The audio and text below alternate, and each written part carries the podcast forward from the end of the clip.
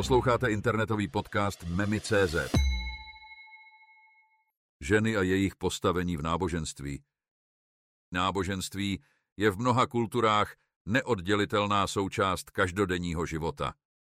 Ve většině případů je to však spíše mužská záležitost. Podívejme se nyní na to, proč tomu tak je. Historické kořeny nerovnosti pohlaví v náboženství.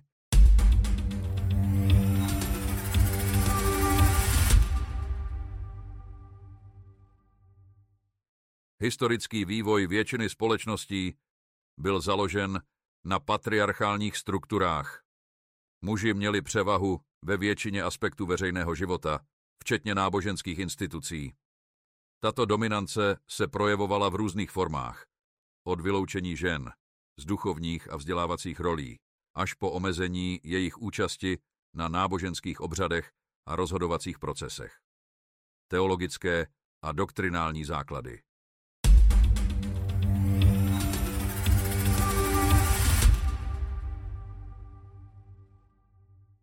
Mnoho náboženství má specifické teologické vysvětlení, proč jsou duchovními vůdci převážně muži. Například v křesťanství a islámu existují interpretace posvátných textů, které podporují mužské vedení.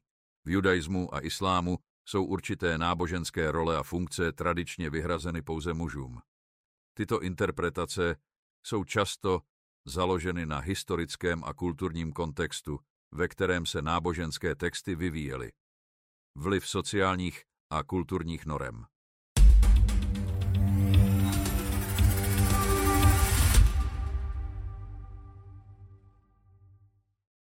V mnoha společnostech existují silné sociokulturní normy, které upřednostňují muže v pozicích autority.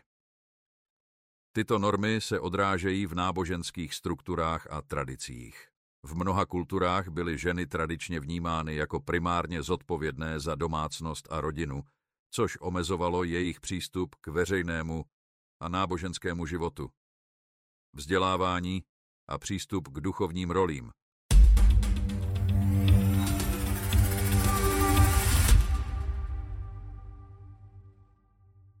Omezený přístup žen k vzdělání, zejména v minulosti, měl za následek jejich menší zastoupení v duchovních a vůdcovských rolích. Ve společnostech, kde bylo vzdělání žen omezené nebo zakázáno, byly možnosti stát se náboženskými vůdci pro ženy velmi omezené. Postupné změny a současný vývoj.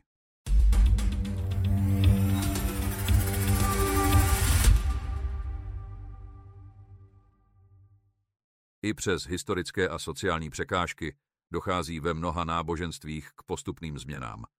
Například v některých křesťanských denominacích byly v posledních desetiletích ordinovány ženy. Tento trend se sice nerozšířil do všech větví křesťanství, ale ukazuje na rostoucí uznání rovnosti pohlaví v náboženských rolích. Příklady z různých náboženských tradic.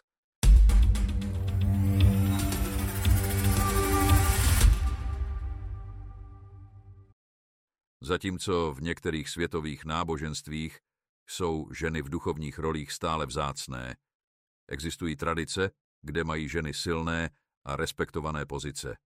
Například v některých původních náboženstvích, hinduismu nebo některých formách buddhismu mají ženy důležité duchovní funkce a jsou vnímány jako klíčové postavy ve svých komunitách. Nerovnost pohlaví v náboženských vedeních je ovlivněna složitou kombinací historických, teologických, sociálních a kulturních faktorů.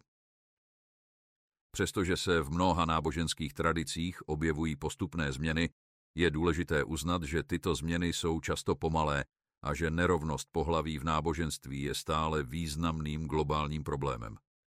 I přes uvedené skutečnosti je mnoho žen, které se v tomto aspektu lidské činnosti prosadily. Uveďme si alespoň některé. Jako první se každému, a je jedno jestli ateistovi nebo věřícímu, vybaví. Matka Teresa 1910-1997 Katolická jeptiška, známá pro svou práci mezi nejchudšími z chudých v Kalkatě, Indie. Byla kanonizována jako svatá v katolické církvi a je široce uznávána pro svůj příspěvek k humanitární práci a křesťanskému učení.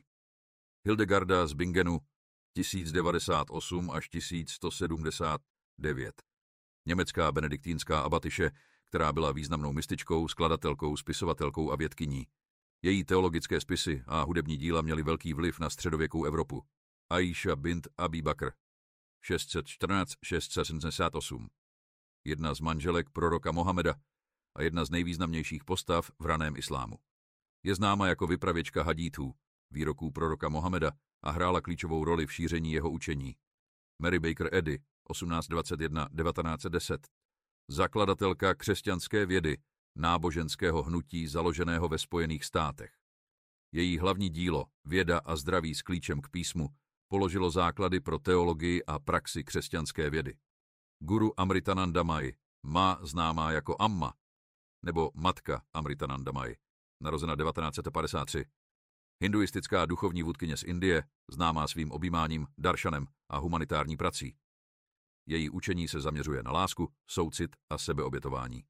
Joyce Meyer, narozena 1933, americká křesťanská autorka a řečnice, je známá svým televizním a rozhlasovým vysíláním, knihami a konferencemi, které se zaměřují na křesťanský život a osobní rozvoj v kontextu biblického učení. Tyto ženy představují širokou škálu náboženských tradic a historických období. Každá z nich přinesla významný příspěvek k rozvoji svého náboženství a měla významný dopad na své následovníky a širší společnost.